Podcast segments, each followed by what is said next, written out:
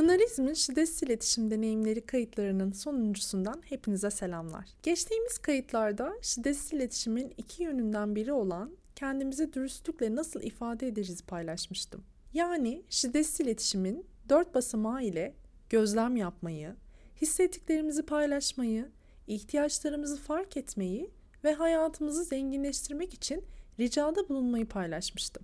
Bu kayıtta ise kendimizi ifade etmenin dışında başkalarını empatiyle anlamayı yani başkasını gözlem, duygu, ihtiyaç ve rica basamağı ile nasıl duyacağımızı paylaşmak istiyorum.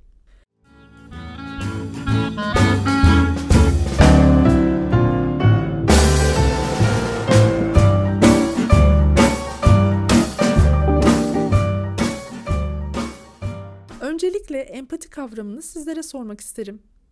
Empati deyince ilk aklınıza ne geliyor? Neler canlanıyor içinizde? Ben bunu verdiğim eğitimlerde sorduğumda gelen cevapların bazıları şöyle oluyordu. Empati, başkasının yerine kendini koymak. Empati, başkalarını anlamak. Empati, başkalarının yaşadığı acıyı kendisi gibi yaşamak. Empati, bir süreliğine karşı tarafın yerinde olmak gibi cümleler geliyordu bana. İşte birçoğumuz bu gelen cevaplar gibi alışkanlıklardan gelen öğretilerle aslında empatiyi tanımlıyor.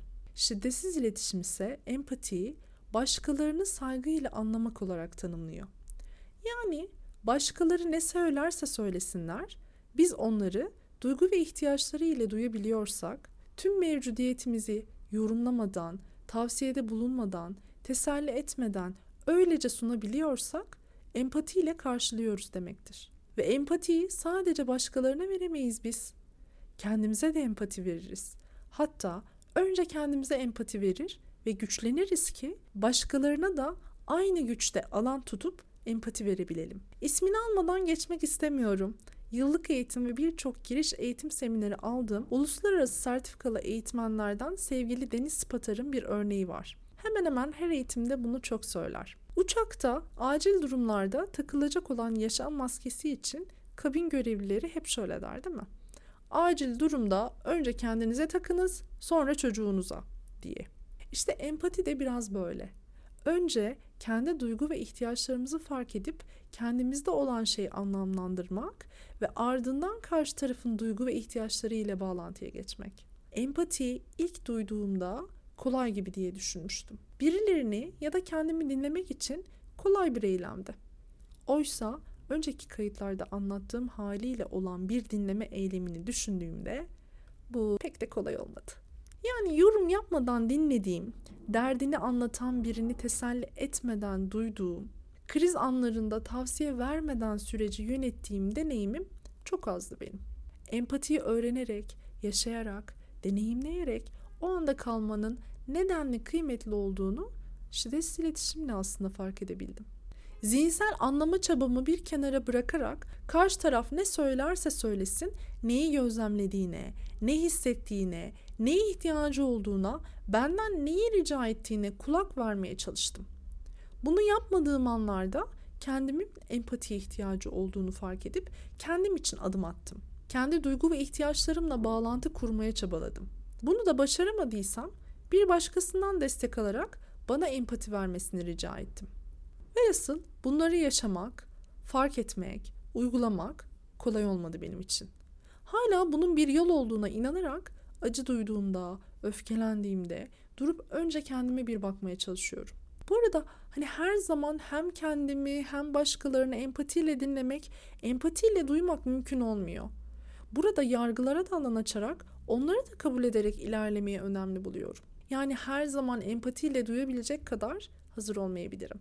Kızabilirim, öfkelenebilirim, utanabilirim, suçluluk duyabilirim. Buralarla bağlantıda mıyım gerçekten? Yargılarımı fark edip oraya da şefkat gösterecek kadar kendimle bağlantıda mıyım?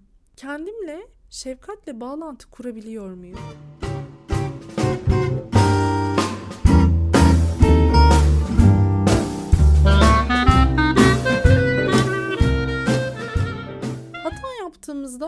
Kendimize yönelik ahlakçı yargılara takılmadan, Şiddetsiz iletişimin yaz tutma ve kendimizi bağışlama sürecini kullanarak gelişmemiz gereken yerleri görebiliriz.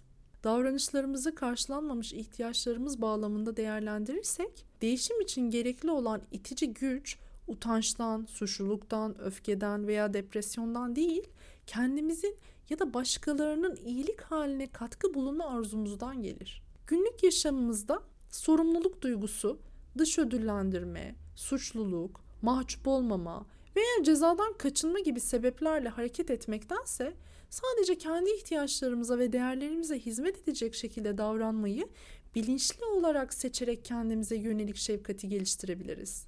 Hayatımızda kendimizi yapmaya mecbur bıraktığımız, keyif içermeyen eylemlerimizi gözden geçirirsek ve mecburumu seçiyorum'a çevirirsek yaşamımızda daha çok keyif ve bütünlük hissi bulabiliriz.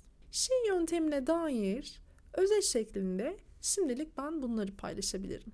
İlk kayıtlarda belirttiğim gibi şiddetsiz iletişim derya deniz bir yöntem. Burada ben sadece bu yöntemi tanıtmak, işte ara ara kendi deneyimlerimden söz etmek, örnek vermek ve sizlere birkaç küçük pratik yaptırmak yani belki ilham olur diye podcast aracılığıyla anlatılabilecek olanların bir kısmını radyonun aracılığıyla paylaşmak istedim. Bu podcast yolculuğunda bana eşlik eden, geri bildirimleriyle katkı sunan herkese binlerce şükran. Yine derinleşmek isteyenler için önceki kayıtlarda bahsettiğim web siteleri ve sosyal medya hesapları size araç sunmada büyük katkı sağlayabilir.